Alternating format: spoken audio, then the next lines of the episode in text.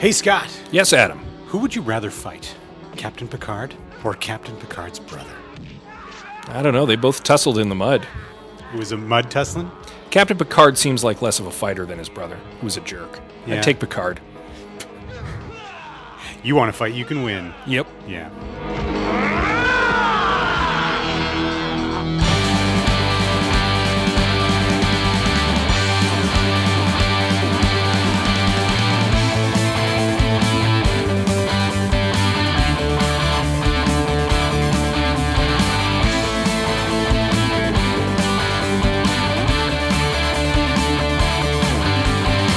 Coming to you almost live from a vineyard in futuristic France. This is the Unknown Studio. I'm Scott. Uh, I'm Adam. We are your muddy hosts. Muddy, grapey, fabulous. It's delicious. just, yes. Yeah. if you were to lick one of us right now, it, would it would be really gross. it would be muddy and grapey. Yep.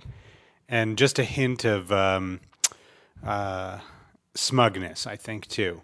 Because who doesn't romp in the mud and then take a bubble bath with their dear friend and smugly drink wine? I feel like that's what we'd be doing, just like just like the Picards. Just like the Picards.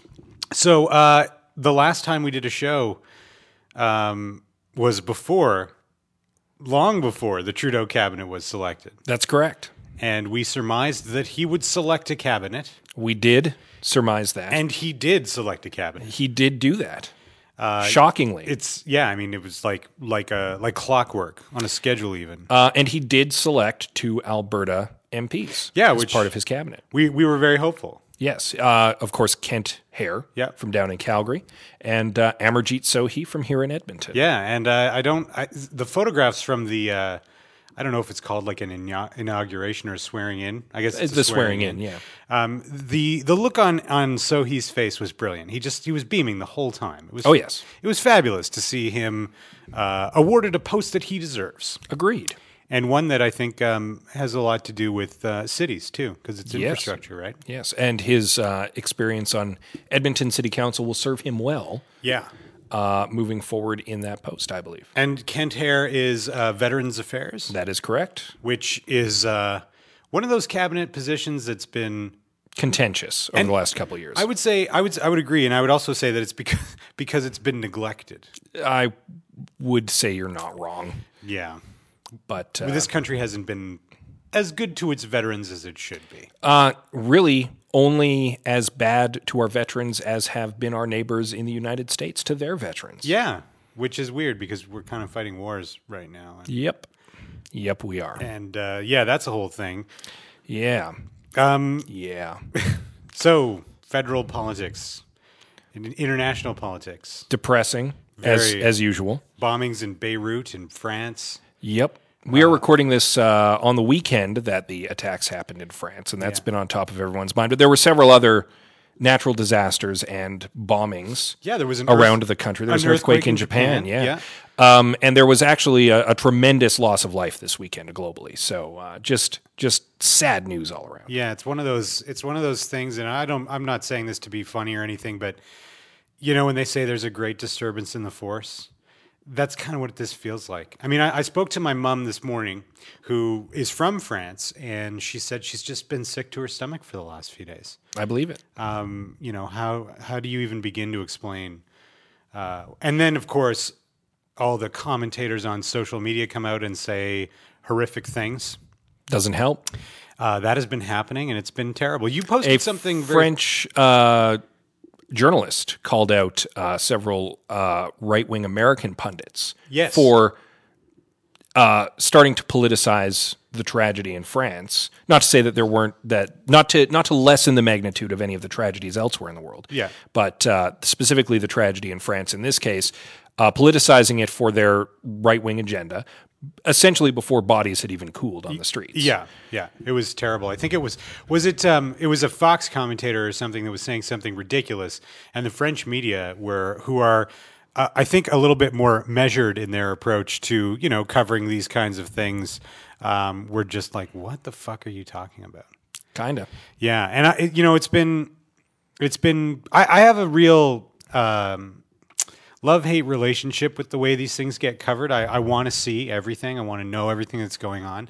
It's the commentary on social media that drives me nuts. And there's a comedian named Anthony Jeselnik who's got a special on Netflix that you should watch. Uh, and he spends about the last 10 minutes of that show talking about what he hates about people expressing their feelings on social media. And, you know, everyone says uh, thoughts and prayers. My thoughts and prayers are with the victims, my thoughts and prayers. And, you know, I, I mean, I suppose it's all that some people can really do, but um, what does it really, what does it really add? I mean, I don't know. I've been, I've been grappling with this over the weekend. You feel it's in human nature to feel empathy. Yes. Um, even the worst people uh, feel uh, a shred of empathy when some when when a, a major disaster or a major atrocity is. If you're if you're not a sociopath, Yeah. Uh, there's some twinge of empathy, and even if you're powerless to actually reach out and you know give a hug to a victim, you you want to express that somehow. You want to send your condolences. It's like when you have a friend who's uh, who's a family member passes away.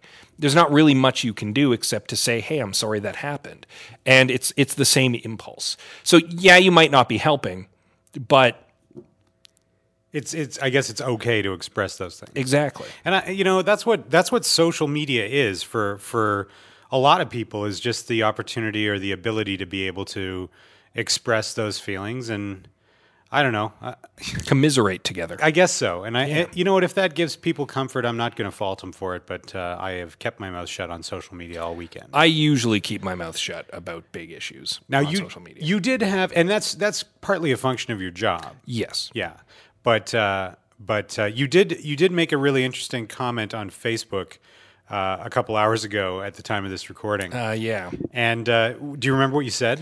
It was something along the lines of the attack in France was deliberately calculated to sow paranoia and mistrust about the Syrian refugees. Right. And by then immediately uh, turning them away or saying that we should not welcome them, we're we're essentially doing exactly what what the terrorists want. Yeah.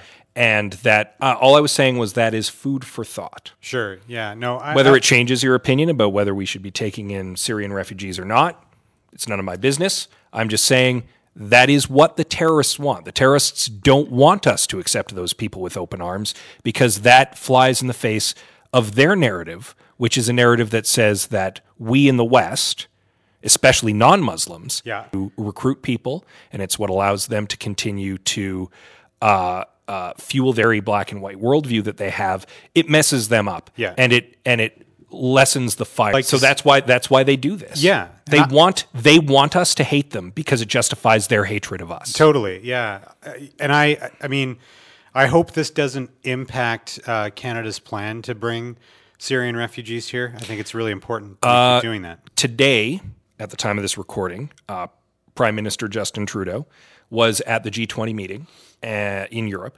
and he uh, reiterated his full intention to take in 25,000 Syrian refugees, I still think we could do more, but twenty-five thousand is a great starting. especially by the end of the year. That's a lot of refugees. That's true. That's true. I'm, but then you know, a- a- and we shouldn't be comparing ourselves to other countries, or maybe No, we should. certainly But not. Germany's taking in hundreds of thousands. Germany's basically said, "Bring us your your poor and your needy." Yeah, and I, you know, that might be a function of of you know Germany's uh, history. Maybe I, I, I'm totally just you know um, surmising that perhaps you know they feel that the past they did some shitty things in the past. You're absolutely correct. And- for the record, Yeah, and there is uh, for the majority of of uh, Germans, there is a there's still like a great sense of national shame, yes, and they really do feel like they kind of owe it to others to do better. And that's not true for all Germans because there is, of course, a- an extreme right wing sure, party in Germany that are essentially looking back at the Third Reich as the Golden Age. Um, but they are a very small minority. Mm-hmm. Yeah, that's right. A very small minority. And uh, the, the majority of Germans, I think, uh, really do re- are, support certainly the, the influx of refugees. And it's because they, uh, they legitimately still have that Yeah. That no. kind of national identity of, oh, we, we're really sorry about what happened in World War II, guys. Yeah. Yeah. Really, really feel bad about that. Uh, And who knows if that'll last another couple generations? It may, and, and that's fine. Uh, Because um, World War II is now a very distant memory for even some of the oldest people on planet Earth. it's true. and uh, it's it's certainly not in your or mine memory Nope.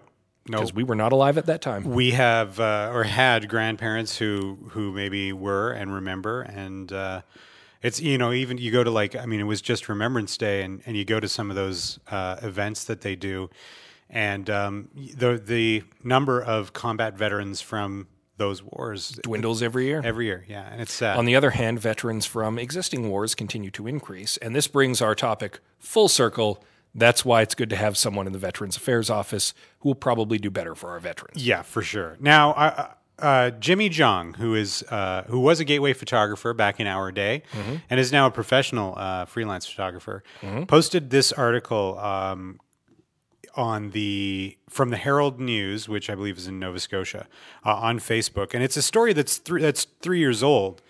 But the uh, the headline says Canada turned away Jewish refugees, and so what it says is that I'm going to read it, read it to you really quickly. It was 1939, and 907 Jewish refugees aboard the German transatlantic liner St. Louis were seeking sanctuary from Nazi Germany. Canada refused to take them in, and the ship sailed back to Europe, where 254 of those 907 uh, Jews would later die in concentration camps. What I don't want. Is history to repeat itself? Exactly. This in Syria, we have an obligation, I think, to do that. Well, it's a humanitarian obligation, arguably. Yeah, and and the, that they must all be vetted for security purposes. Fine, sure. Well, there's and you know there's a difference between prudence and paranoia. Yes. that anybody who and anybody who seeks refugee status in Canada, anybody should be vetted. Yeah. But that doesn't mean that we should automatically assume that any of them are terrorists in disguise. Agreed. Totally agree. So, I mean, that's that's what the world has been like this weekend. It's been it's been a pretty crummy weekend. yeah. Now you worked all weekend. Th- This must have been something you had to keep talking about in the news cycle. Absolutely. Top story basically since Friday. Yeah. When it when it happened. And what of the updates? Well, I mean, it's not really. There's no point in talking about it on the show. Not really. I, I, at this juncture, it's mostly talking about the aftermath, people in mourning, Yep. what have you. Yeah, I saw a few comments saying that um, you know this this means that Prime Minister Trudeau needs to change uh, his view on foreign policy uh, of pulling troops out of you know the Syrian uh, air campaign and uh, and I think Iraq. I don't know if that's actually true. I don't know if this means we have to change our foreign policy. He did not intimate that he was planning to change that policy. And actually, I read an article and uh, I've put myself on the spot i- in bringing it up. So I, I do not recall uh, which American uh, politician posted it. Yeah, Um, but it was basically an it was basically looking back over the last 14 years of the war on terror and saying when you look at what just happened in France nothing that was done from the invasion of Iraq up until the present none of the liberties that were given up none of the wars that were fought none of the soldiers who have died prevented what happened in in France or anywhere else in the world Yeah. this weekend and so maybe it is time to change the approach maybe it's time to stop this and start something new because what's happened over the last 14 years has not helped and has possibly arguably made it worse. And maybe it's time to just reevaluate how the how how terrorism is being dealt with and and try something different. Yeah, it's interesting. I, there was a headline that I saw uh, on Facebook uh, a few hours ago, which basically said that ISIS is indirectly the product of the two Bush presidencies. That would not be the first article I've seen that makes that claim. Now, I'm And they're I'm not sure what the chain of evidence looks like, but I mean, you know, on the face of it, you think about y- some of the actions taken by both presidents, and not even by the Bush presidents, by American presidents in general, in fighting terrorism in in the Middle East, and uh, you know, in in a lot of ways, I'm, I, I believe that ISIS is a product of uh, of this of the, times. instability and the chaos and the death and the warfare and the strife in that region that's been going on for decades. The question that I have, and I don't expect you to have an answer, I certainly don't know what it is, is if the war on terror has not worked so far, what do we need to do differently? I, I have no that idea. there is the big question for the the big brains at Wherever. wherever to figure out, and we are certainly not those big brains. No, uh, the only thing I know about foreign policy is that um, you cannot ship Kinder eggs to the United States. That, That is considered smuggling. that is yes, yeah. Did you knew? Did you know that that, that Yes. they don't have Kinder eggs in the U.S. Uh, there is a law in the books in the United States that states that you cannot have something inedible right? inside of something edible, um, with the exception of like popsicle sticks and stuff like that. Right. And it's because there is concern that a kid might choke on it. And unfortunately for the Americans, Kinder eggs fall into that category wherein there is something inedible inside of the chocolate and therefore it is illegal in the United States. It's it's a weird law. It's I mean, I, I'm sorry, it's a weird law when you think about Kinder eggs. It's not a weird law when you think about how there shouldn't be inedible crap in our food. yeah. But like, I mean, the whole concept behind a Kinder egg is that there's a toy inside. Yeah. Like So- you don't buy a Kinder egg and not think there's a toy inside. and here- it's and the egg immediately comes apart in two. Yeah, it's like designed that way. Yeah, so that you can get to the the delicious toy in the middle. So what does that mean for uh, toys and cereal boxes? Well, that doesn't count because it's not in the cereal. It's just in the cereal box. It's, but that's true. Actually, yes. F- Damn it, those crazy Americans. I imagine. Uh, I imagine Kinder's fine with it. I wouldn't want. To, well, and there are other Kinder products. yeah, and I wouldn't want to. Uh, I wouldn't want to f- run afoul of of you know U.S. food law. I- I- when- Well, in a and country there was that's- recently a bust, actually. I'm not even joking. That's why I thought you brought it up because of it. There was recently a bust, and a, uh, a group of smugglers were caught smuggling Kinder Eggs into the United States, and they got charged. That's amazing. Yeah. Can you imagine that being like, if if you go to jail for that, like you're gonna get the shit beat out of you. What are you in for? Smuggling. Oh, cocaine, heroin. No, really shitty toys uh, wrapped Inside of in chocolate. chocolate. Yeah. so are you gonna are you gonna beat me up now, or do you want to wait until we're in the yard when the guards are far away? it's just like ridiculous, just ridiculous.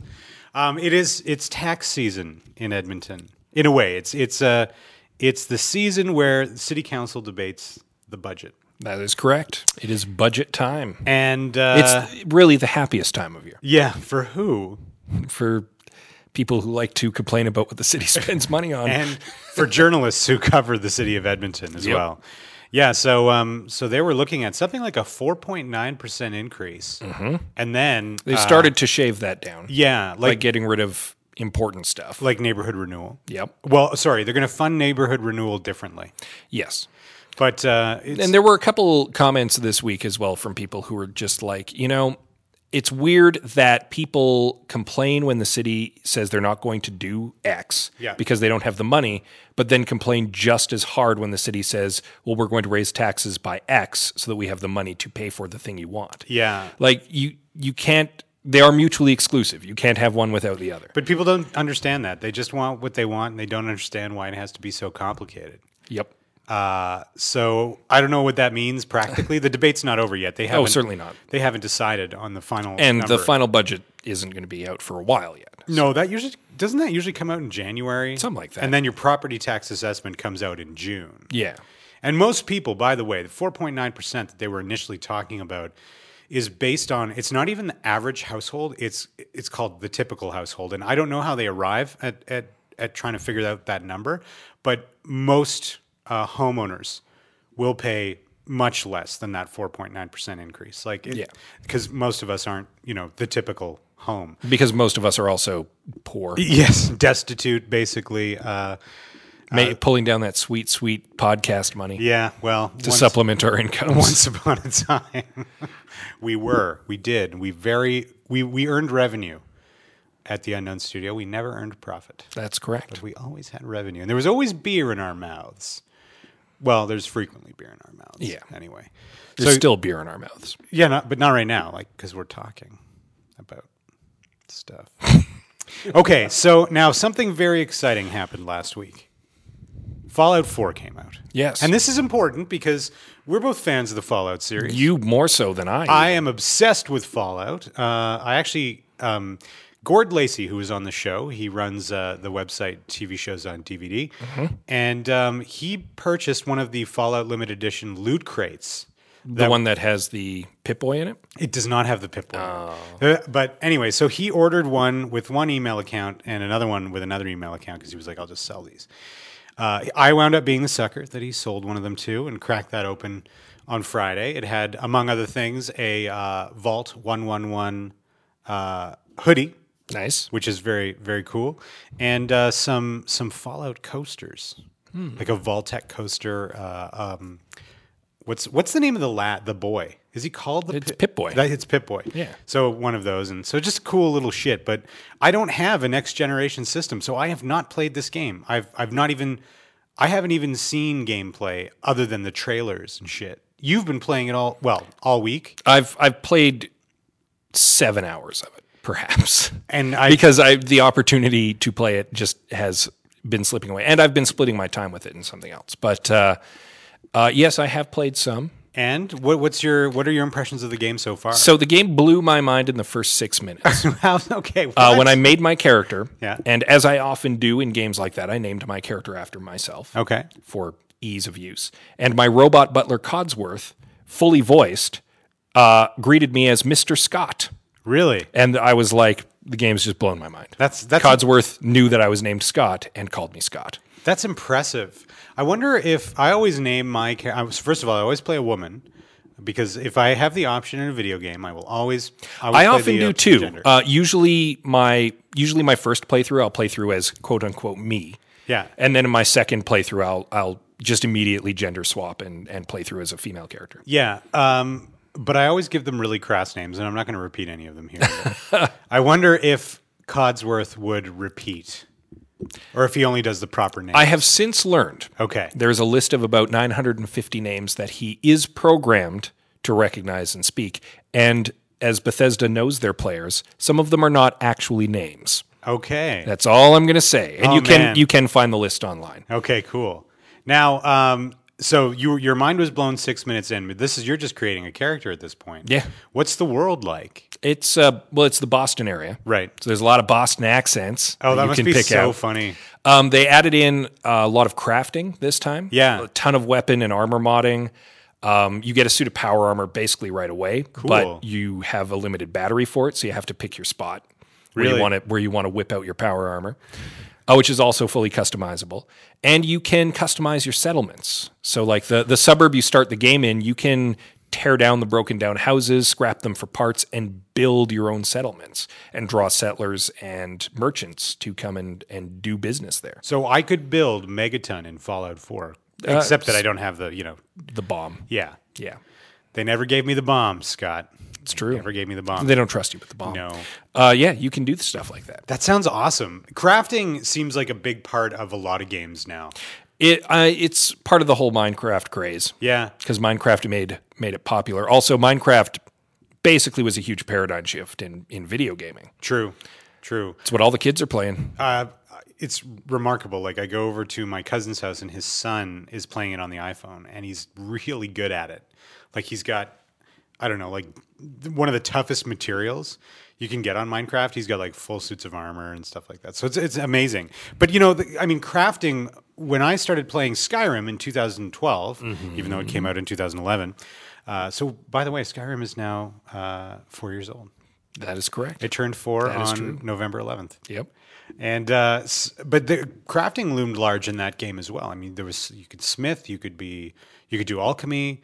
Um, it just seems like that's part of RPGs now. Some of the older Elder Scrolls games, though, had that too. Like I played Daggerfall back in the day. Yeah. which was literally the second Elder Scrolls game, uh, and it was huge in open world. It was bigger than Skyrim. No kidding. um, because they weren't dealing with 3D generated stuff. It was all 2D sprites and whatnot. Right. And uh, so the the world that Daggerfall took place on was uh, famously described as like twice the size of Great Britain. It was insane. cool. You could wander for days and not come across a settlement Really? Uh, and uh, they had crafting in that as well. Like you could go to the Mages Guild still and make your own spells. Okay. You could, you could do stuff like that.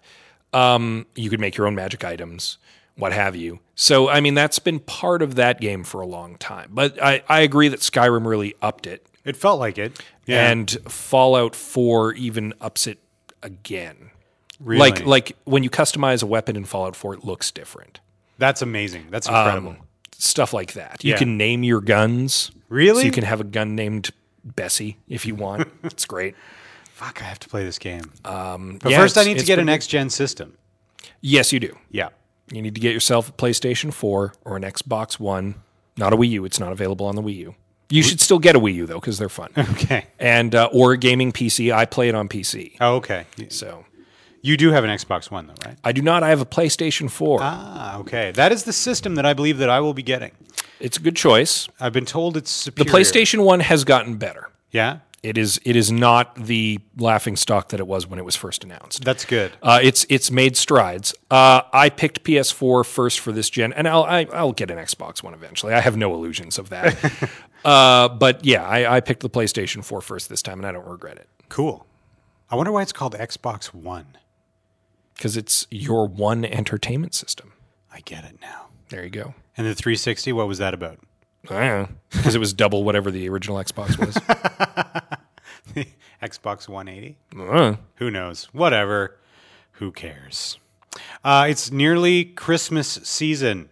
it, well, some would argue it is Christmas season. So here's a question for you. I know that you guys, you're, you're fond of Christmas. You're a fan of Christmas. I am known to like the Christmas time. you don't you don't dislike Christmas. Certainly not.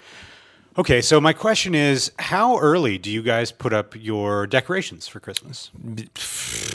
That You don't Like really the week before. Like Oh, we seriously? are, but that's entirely laziness. We just we drag our feet on that. So if Eventually, our Christmas stuff will get out. if Rachel had her way, it would be up right after Halloween. Now, I out of respect and desperation, uh I insist that we not put anything up until after Remembrance Day. There are a lot of people like that. I actually was a little irked this year with the amount of people who were like, "It's disrespectful for the, to the troops."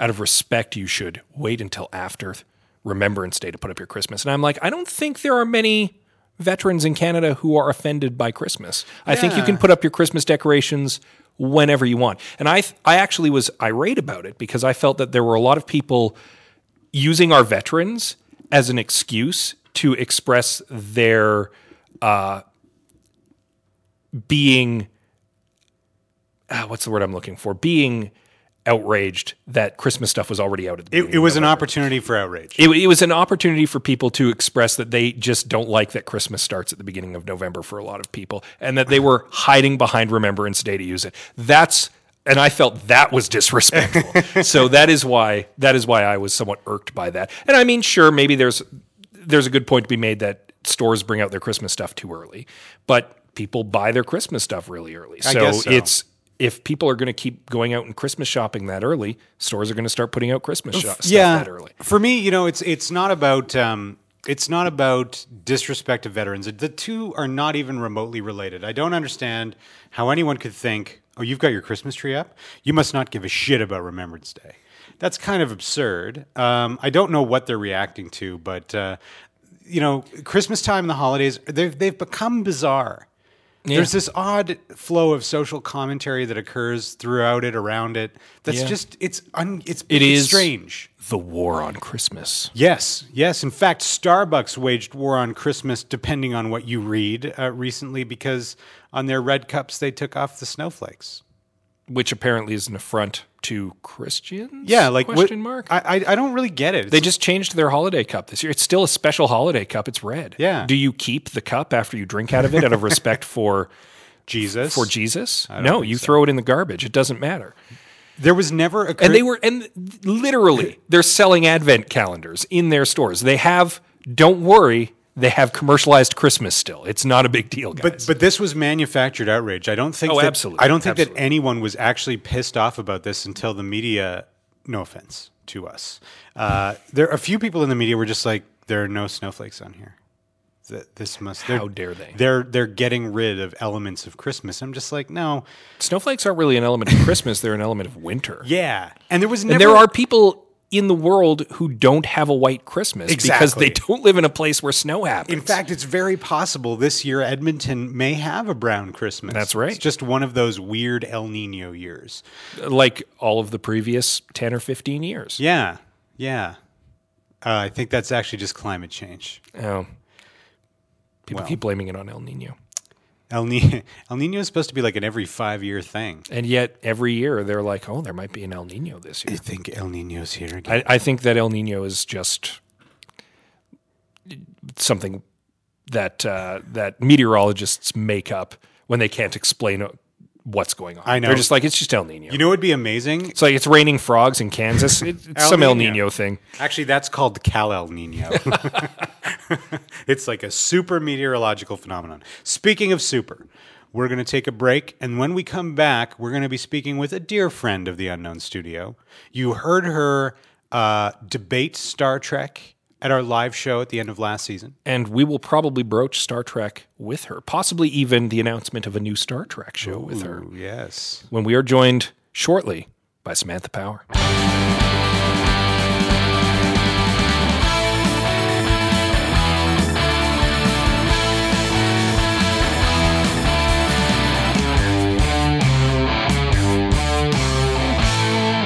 We're back. And joining us in the studio is Samantha Power, freelance journalist. Hello.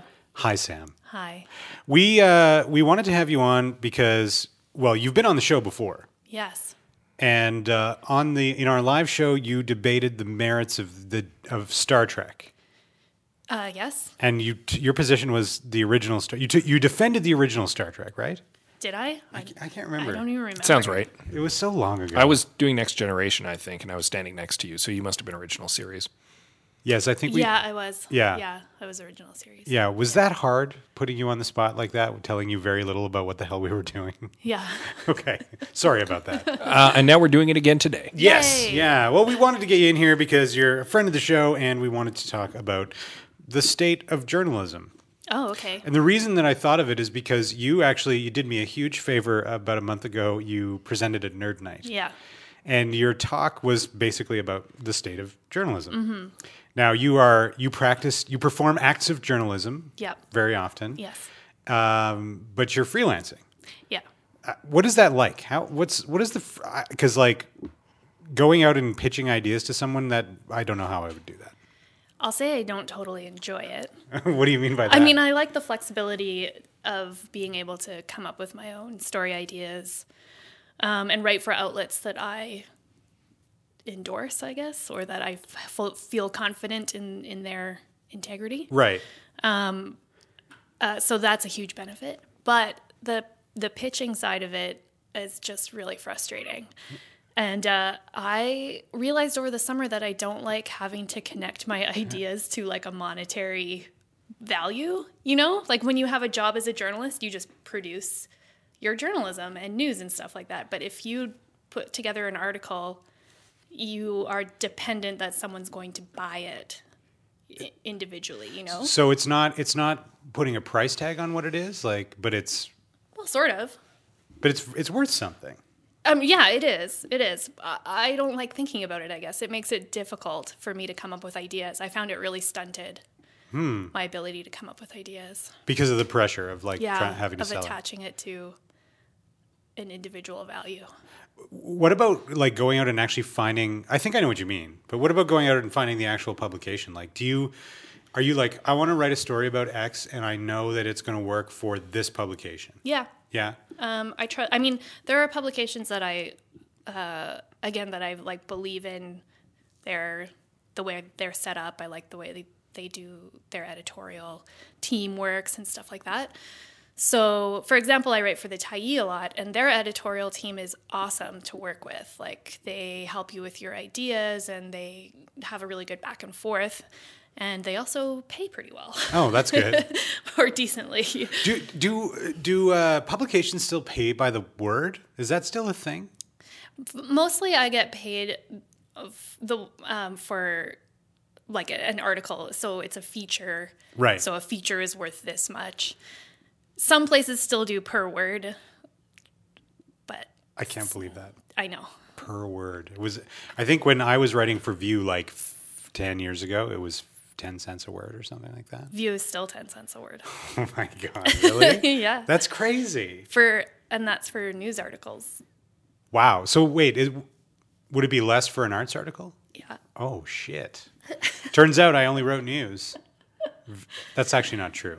I wrote I wrote CD reviews. I actually stopped writing for them because the the cost benefit of the amount of time and effort you're putting into a news story doesn't work out to the 10 cents a word you're getting. So what would eh, okay? So if you wrote an article for View, and I know different articles take different amounts of time to write and research, but like, did you ever calculate an hourly rate? Yeah, in my head I do. At its most, how how much were you making per hour? Can you tell us that? no. It was very small. Yeah. Yeah. I mean Is- for, for the most like I was I was a news editor there and Right. so writing stories was just part of my job. Yeah. So that was calculated a little bit differently in my mind, but so then afterwards I was like no, I can't write for you guys anymore. That's too bad, It is. but that's the reality of it. is the 10 cents a word um, format, I'm going to say, um, or scale outdated? Is that the problem? Like, because if they've been paying 10 cents a word for 20 years, unfortunately, uh, the cost of living has gone up since then. And it's, is that like a minimum wage thing where it's just, it just has never changed and it probably should? I mean, for alt- for alt weeklies, it's sort of a survival thing, Yeah, it's probably all they can bear based on the amount of advertising. They That's fair. and it, it's not bad because it's a really good starting ground for people who might be coming out of uh, campus writing or and making a transition that way. Like, it's a really good way to get A little bit of real experience. yeah published. And As opposed to the Building fake that up. experience of writing for, say, the Gateway. We both have that fake experience. we both do. that actually really bothers me. When I went to journalism school, the kids who had done like campus newspapers were the professors there treated them like that wasn't real experience. Yeah, no, I, I, I- I'm sure we're joking. I think we're joking. My, my, the work that I did at the Gateway uh, allowed me to freelance for like two years. Yeah.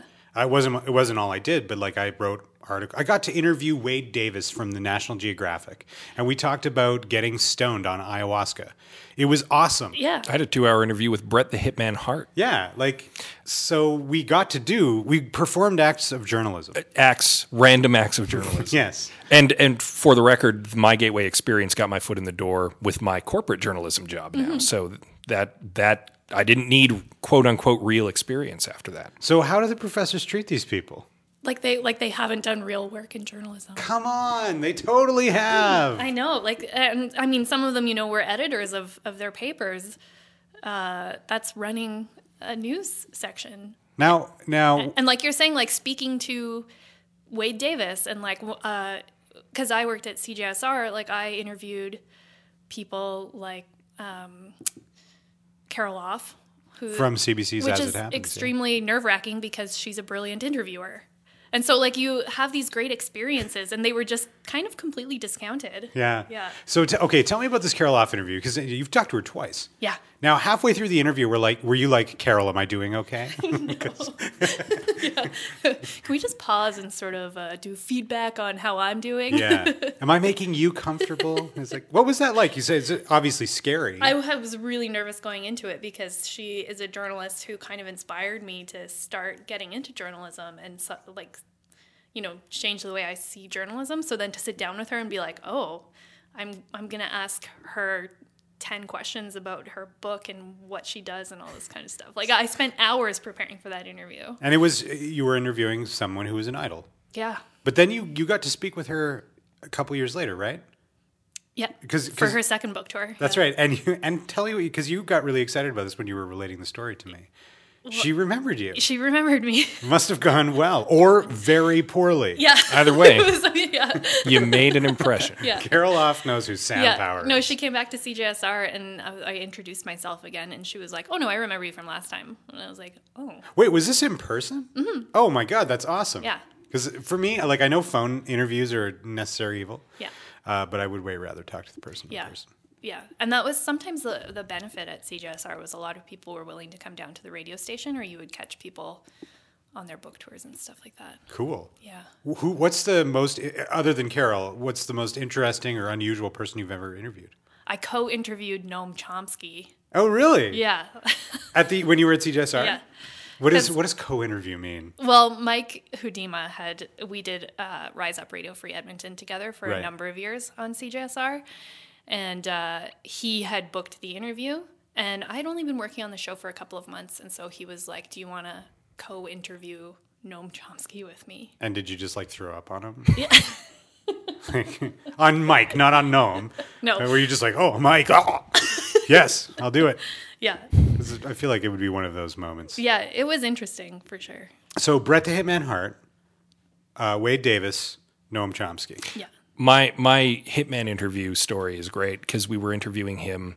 It was myself and uh, two photogs went to the hotel he was staying at because he was on tour because he was in that Aladdin show Oh, that was making the yeah. rounds Yeah. uh, f- s- many years ago now. was that like the traveling Broadway show, or was it Uh, Broadway? it wasn't Broadway, but it was some sort of traveling Aladdin. He was playing the genie. And uh, so he was in town doing media for it, and the Gateway got a media invite, as it does, because people on campus might want to see the show. And so we were invited to go and interview him about Aladdin. And we spent five minutes talking about Aladdin and an hour and a half talking about wrestling. Holy and the and the photogs and I were just like, go on, tell us more.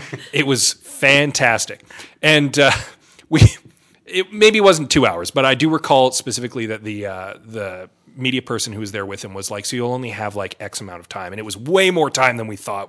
We thought we were going to have like ten minutes with him, Oh, really? and we were like, we will take advantage of that time, no problem. It I was tr- great. I tried to interview Donald Sutherland. and uh, his publicist was like, so it was it was uh, over this over this past summer when he wrote a letter to the Globe and Mail about expat voting right because that became Right, a yeah, thing, and yeah. that was sort of the genesis of the story that we worked on Yeah. together. Uh, and I emailed his publicist, and I wasn't actually expecting a response, but like right away, she was like, "Thank you, your show sounds interesting." Mr. Sutherland has said all he wants to say about this, and I was just like, "Fuck you, Donald." You probably shouldn't say that on this podcast because he might be willing to be on your show for a different reason. I want to talk about what you said about me. because he is because he is an expat and he might be interested in doing your show. Maybe one day. Maybe one day. I also tried to get an interview with Chris Hadfield because I was like, well, I mean, he he was an expat in space, so haven't Kind of heard, justify it. haven't heard from his people. Have not heard from his people. Apparently, he is an expensive person to line up if you want him to come and like talk at your event or something. How much are we talking? A lot, Like fifty grand? probably more, maybe. I don't know. What do you guys have? You have He's. ten grand. I'd say it's, 20, if if you could afford it, it would be worth it. But and I mean, Chris Hadfield has to make a living. Yeah, Yeah, he's he there's he's like he would be expensive. oh, like, for sure. Baseline speakers are like fifteen. I remember when we did the Canadian University Press Conference in 2004 in Edmonton. Don Iverson and I planned that together. Don't ask me how it went. Uh, he's the mayor now somehow. Um, but we brought in Lewis Lapham, who is the editor in chief of Harper's, and he was like, I want to say 50 or 40 grand. Yeah. Wendy Mesley was around the same. Yeah. And Ken Alexander f- from the Walrus. And the Walrus was kind of new back then. Like it hadn't really existed for very long. He's like, just pay for my hotel and I'm having dinner with Lewis Lapham, right? And we were like, yes, sir, whatever you say. Yeah, well, I when I worked for the Students Union, I booked the Revolutionary Speaker Series. Oh, yeah. Yeah, and like yeah, you're looking automatically at fifteen or twenty before you get into like A list people. And per diems and Yeah. hotel rooms. I need to become an expert on something Yes. and start doing Start keynotes. charging. I need to refine my uh, talk on viral horror. Seriously? and start touring the country talking about that for money. a friend of mine is uh, is um, learning how to do this sort of thing, how to become like a public speaker. Yeah. And even if you just MC an event, those people can make upwards of five grand a night just for standing there and being like, our next person is going to do X. This per, you know, like it's insane. Anyway, getting back to you, you have so you you're a student journalist. You were a student journalist. Sorry, that's where you sort of uh, cut your teeth, and then you worked at View Weekly, and then you. And then some other stuff happened, presumably. I don't know. But then you went to journalism school in Ottawa, Yeah. right? You went to get a master's in journalism. What was that experience like? Because all that I had been told when I was at the Gateways, if you want to work in journalism, you must have a journalism degree. Yeah, that's that's the way they would like you to think. Yeah. Yeah. Not so much. That is definitely the way they would like you to think. Yeah. and where they would like you to spend your money too. yeah. Did you? Was it worth it? I know that's a really pointed question, but I, I definitely like the first year out don't think so. Really? Um, yeah. Uh, I think that having a master's is going to be beneficial uh, at some point, um, but I'm not convinced that having a master's of journalism matters. yeah, I mean, it's a great degree because it's communications and you do a lot of work very quickly, and you're also in an academic environment. And then for people who do want to get into mainstream journalism, like work at the CBC or it, it's fun, it's just funny because at journalism school, like they really treat sort of three outlets as the top tier in the country. Oh wait, let's guess what they are. I, well, you already said one of them. Mm-hmm. Yeah. CBC. What else? What do you think? Globe and Mail. Toronto Star. Yeah. okay. And Not the National Post, surprisingly. they're kind of like, eh, like, meh. yeah, you could work there if you want to kill yourself. Sorry, everyone. I know who works for the Post. well, ex- I think I know more people who work for the Post than any other outlet. Like, totally, totally. I actually don't know anyone who works at the Star. I don't think. because those outlets don't hire they they don't hire people and so it's funny that i mean my my school graduated 20 people per class and they gear you towards the five jobs available at So those 20 outlets Fuck me, that's crazy. and that's like that's fine if that's the type of job you want, but it really sets you up. I think the expectations for a lot of people in class sets it up poorly, and then you kind of feel like a failure for a while. A, a lot of people coming out of my class were didn't uh, Get jobs weren't right interested. away? were like weren't interested in those jobs really. So what, what did a lot of them wind up doing? Um, I have a friend doing work in Africa right now. Um, oh my god. yeah, like journalism work, but um, working for a foundation doing journalism work there. I have a friend who does amazing, actually, like long form pieces in BC for a community paper there. Oh cool. Yeah, and she has a lot more freedom working for this community paper where if she pitches a good story idea, she comes up with great long form pieces. And I'm saying long form like a thousand words, which Well, most- isn't huge, but it's Most people are used to 400 Yeah. or less. Yeah. Like, I mean, read anything in Metro and it takes you two minutes because it's 300 words. Yeah. And so getting a job like that, eh, there's sort of like a justification of like, well, I'm not I'm not working at, you know, the Globe and somehow feeling inadequate for that, but it's like she's producing really good work. If she's enjoying it, who Yeah. cares, right? And if she's proud of what she's doing. Yeah. So I think, uh, I mean, journalism school uh, is set up kind of for an old way of thinking about journalism. okay. And it really felt like they're so gearing people towards those jobs, of which there are very few available, and then um, being kind of dependent on maintaining that system of getting people into those jobs and relationships with those outlets and that kind of thing. And and there isn't a lot of there wasn't a lot of room in the school itself to talk about hey, what comes next for journalism? That's what I was going to ask. Yeah, and there's almost like, uh, almost like a fear of what comes next because what does it mean for the school? And and that, that's understandable. I'm sure a lot of universities in a lot of different departments kind of struggle with that. Yeah. So, but because journalism has changed so much over the last 20 years, there's sort of like, and academia is so slow to catch up to those things that there's not a lot of uh, change to and room for conversation around what's new. I mean, they had just implemented sort of uh, a social media type of um, journalism class Really? It's because they just cottoned on to the fact that that wasn't just a fad. well and that well and that to get a new class through an academic system that takes sometimes years to put new or even to class change the proposals. existing curriculum. yeah But the the other, I think one of the other issues with that is that like, I mean, maybe that this is less of a problem now, but who are you going to get to teach that stuff? yeah Like, are you, you going to get like the news director at Twitter to come in and teach a class at Carleton? May, well, maybe that is an answer, but yeah but uh, I just don't think they they thought about who would be the right resource to teach that stuff because it's also it is also new. But you know, you know what's always driven me crazy is that places like the Gateway, even CJSR, Yeah. they should be experimenting with all this new stuff and they're not. Yeah. They're doing they're doing it the old way because I don't know why. I actually don't know why. But why doesn't the Gateway have a robust YouTube channel? I know they're doing some podcasts. They should be doing tons of them. You know, like You need to get back in there and whip those kids into shape. I mean, every time I go and speak at one of these cup conferences, I'm, I'm always just like, you guys can get away with literally anything. Yeah. Like, I published a Hitler bomb accidentally in the Gateway. Uh, that wasn't my fault, but that's a story for another day. You weren't the editor in chief at that time. Yeah, it was. No, you weren't. It was Kazor. With when Ross Moroz was there, Yeah, wasn't it Kazor? Kazor was coming in. Uh, I had to sit. Oh. That was on down- your watch. I had to Okay. sit down with Ross and be like, I hate to do this, but you have to. Should we have just named names there? Yeah, you have to resign. Anyway, it was crazy.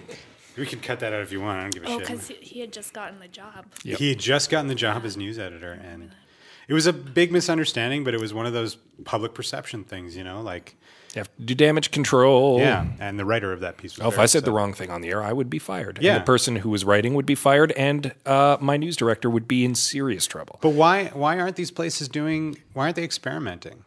I don't know. It's it's. I, I don't have a good answer for that. I think there's, in terms of like a s- school situation, there's definitely. I really felt a fear around what comes next, and that they that maybe the structures they had set up because everything's geared towards getting you a job at a daily newspaper, Right. and the structures set up don't. Like, how do you work outside of that? What's what's the form outside of those things? But shouldn't like I mean, you could do multiple streams. You worked in television a little bit. Yeah. Right. Did you Did you learn about TV? A little. I mean, at, at school, you mean? Yeah, I Yeah. mean, okay, good. Yeah, I Yeah. mean, I mean, the, I, the other I thing, guess I mean it's not ju- to me. It's not just a matter of you t- of them teaching social media skills, Right. But it's teaching uh, like journalism is no longer just a daily reporter at a newspaper, yeah, and there's actually a program at in Halifax that is sort of an entrepreneurial type of journalism degree that they have just started. That's like here's how you become a Jesse Brown. a journalist. Yeah, basically. Outside of a system. And I think it's really the system thing that people cling on to is and, and those systems are breaking down. Well, and and we, you know we were talking about cents per word, but now isn't it just um, like the the pool of money is, is smaller. The Advertisers are willing to spend, are maybe not willing to spend as much on like okay. So I work in advertising. We used to sell to our clients. We'd buy advertising from say the Journal, a, a like full color, one page full color ad for one day was like ten grand. But who's going to see that? Who's going to who's going to look at that ad and go, "I'm going to do the thing the ad is asking me to do." I've just spent 10 grand on that. When I could spend $10,000 over 6 months on Google AdWords and probably be able to measure who's buying shit from my website. I do think, and that, uh, where I think we're starting to see it. I mean, the Taiyi has existed for I think a decade now, but uh, and I talk about their funding model a lot, but I think it's one that is sustainable into the future, where they have foundation money, they ha- work off of donations, they work off of advertising, so you have like three or four different pools of money coming into your um, system. It's Yeah. not just advertising. Yeah, that's smart. Yeah, and I, again, I think it's uh, sort of a like a mainstream journal journalism view that those outlets are somehow compromised because they accept foundation funding, or that they have s- a certain view of the world or whatever. But I think slowly readers um, are starting to realize that the National Post has a certain view on the world, and the Globe and Mail has a certain view on the world, and like that it's n- that your bias is there regardless because definitely at journalism school they they still have this idea that you can be a balanced reporter Really? yeah Huh. I don't get that. i don't understand it either I mean, I understand the intent behind it, but that's not really the world we live in anymore. Or at No. least it doesn't feel like it to me. no and the aim is really like an act of journalism like doing your research um, it- being upfront about you know who you are being paid by and talking to and all this kind of stuff I never understood the uh, the the thing that bothered me about journalism is as with the balance and and all that stuff is it never it felt like outside of opinion articles it never allowed the writer to come to a conclusion. It was always here's the information Good luck, reader. And I find it very strange because uh, journalists should be some of the most informed people out there. Yeah. So if they've done all the research and talked to all the people, of course they should come to a conclusion. Yeah. yeah. Well, isn't that what like what John Oliver and John Stewart were doing? Like they were, they were, they were taking a position. They were certainly delivering information, but they were also taking a position. I like that we're speaking of John Oliver in the past tense because he's just, you know, flash in the pan. That's He's- right. No, I know. No, he's still doing his thing, and he's good. Well, I like his uh, setup for those. What are they called? The longer pieces that he does. I don't know what I don't know if they're they have a name, but the, like when he like a feature. Yeah, when he Yeah. talks about like transgender rights or something. Yeah. He sets really sets it up like, okay, if we as Americans believe in these things according to the Constitution, and then we enact these laws, like they're in contradictory, uh, like in contradiction. Yeah. So that and that's like that's doing your research and coming to a conclusion, and but presenting it like, hey, here's what the facts are. Yeah. We all agree. We believe we believe in these things, but here's what we're doing. Yeah, and like people are going to either agree or disagree. Like it's still whether he's funded by advertisers or by a foundation, you know, you still they're pretty transparent about that on Mm-hmm. like certainly the Tae E tells people how they get their money. Oh yeah, there's a full page about it. So then you get to read the stuff bearing that in mind and come to how people are going to get their information. Uh, is it always going to be? We were talking about this earlier thing that takes place there that's not a reflection of reality. I worry about what journalism is going to look like in 10 years. After we're done recording, let's figure it out. We'll we'll all put our heads together, put and, together a plan. Yeah. Yeah. and we will solve journalism. Solve, solve. That's right. That's what We'll this solve all the problems. I hope so. God, I hope so. you know, it's that time in the show, Scott, where. Already, Yeah. we've reached that time. Yeah, I mean, this has been such a great conversation, but we're near the end of it. And now we must do the thing that I love. Talk about Star Trek Partly, yeah, actually, we are going to do that. Thought you in the were- Fast Fifteen. That- That's thought you right. were gonna like make a, us sing a song or something. Yeah, we're uh, everyone hold hands. No, we're not doing that. really sounded like it was going in that direction. You looked worried. yeah, I was like, what is this? You really. So this is the Fast 15.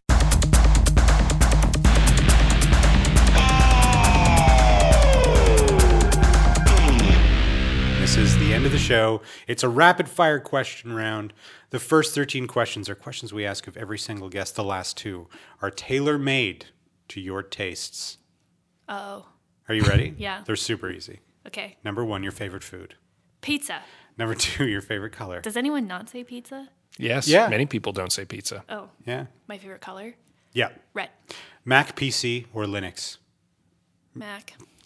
Dogs or cats? Cats. Coffee or tea? Coffee. Your favorite holiday? Oh, you look upset. Holiday. I don't know. October.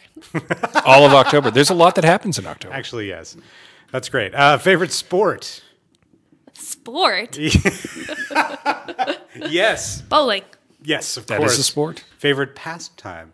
Bowling. Go to binge watch on Netflix.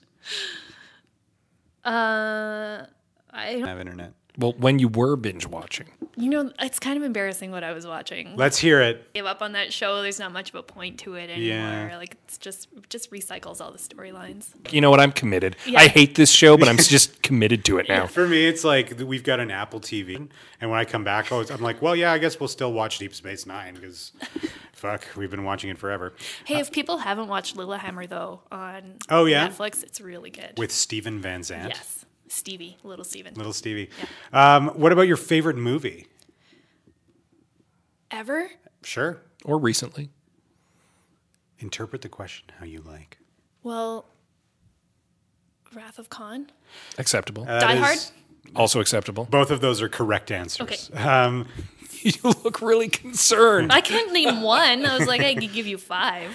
favorite video game? The N64 version of James Bond. Sold. That is also a correct answer. That's GoldenEye for the record. Yeah, if you could have one superpower, what would it be?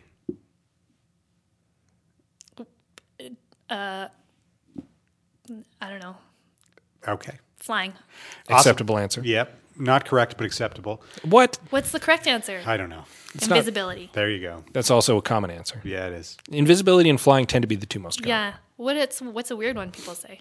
Uh, the ability to control the growth of hair on my body. No one's ever said that. I'm just saying that now. And also, that's what you wish was your superpower. You guys would be disgusted if I wasn't wearing a shirt right now. It's like a it's like a rug.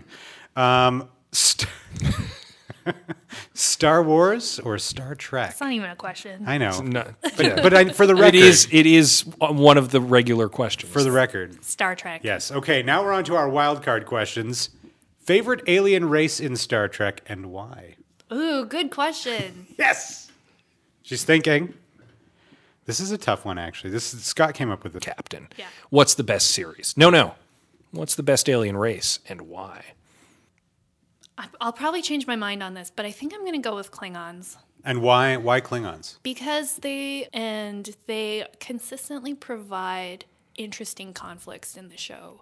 Both both like uh, individual Klingons and the empire itself. Yeah.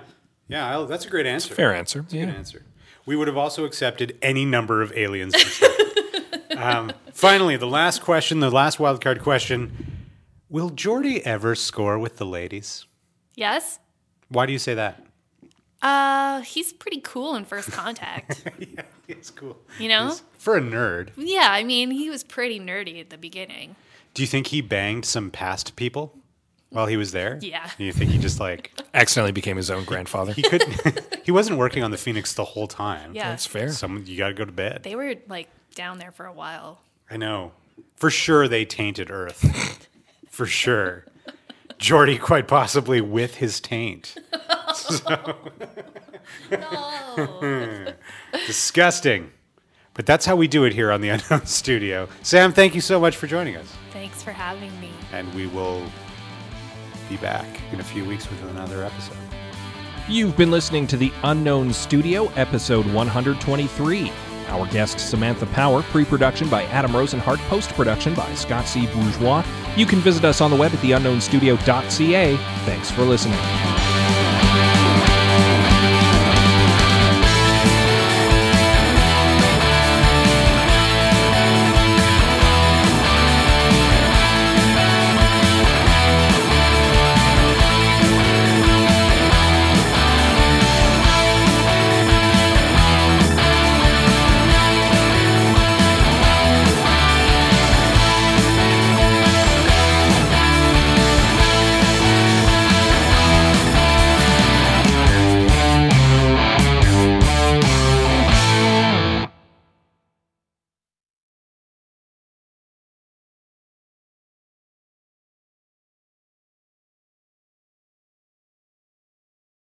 Adam is leaving the room right now to go and get himself, and I quote, a soda pop. Because he is a thirsty man with a thirsty appetite for soda. Um, and he's left me here by myself with the microphone. And uh, it's rare that you hear my voice exclusively and not him interjecting with hilarious insights. You know what? I I'm going to take this moment to praise Adam behind his back because it's been a great couple years working on the Unknown Studio with him. I couldn't have imagined a better co host to do it with. Uh, he's always been funny and insightful and witty and uh, just a, a great all round friend to have in my life. I really appreciate all the time that we've put into this and the time we've had together doing it. And I am going to miss meeting up to do the unknown studio after it's done. That's not to say that uh, I'm I'm completely torn up that it's ending because uh, I feel that we we have done a good run, and I'd, I'd rather end it on our own terms rather than let it peter out. And who knows? Maybe in a couple years, uh, the unknown studio will have the dust brushed off of it, and we'll get back to it. But Adam, it's been a great couple years uh, working with you, and uh, I will I will miss doing it, and hopefully uh, we continue to work together well into the future on different projects. And now you're returning, so I'm going to stop talking. I am saying hilarious things into the microphone. Have you just been saying that phrase repeatedly? No, That's good. that is not at all what I have been doing. So what? I guess I'm gonna have to listen one of these days. One day,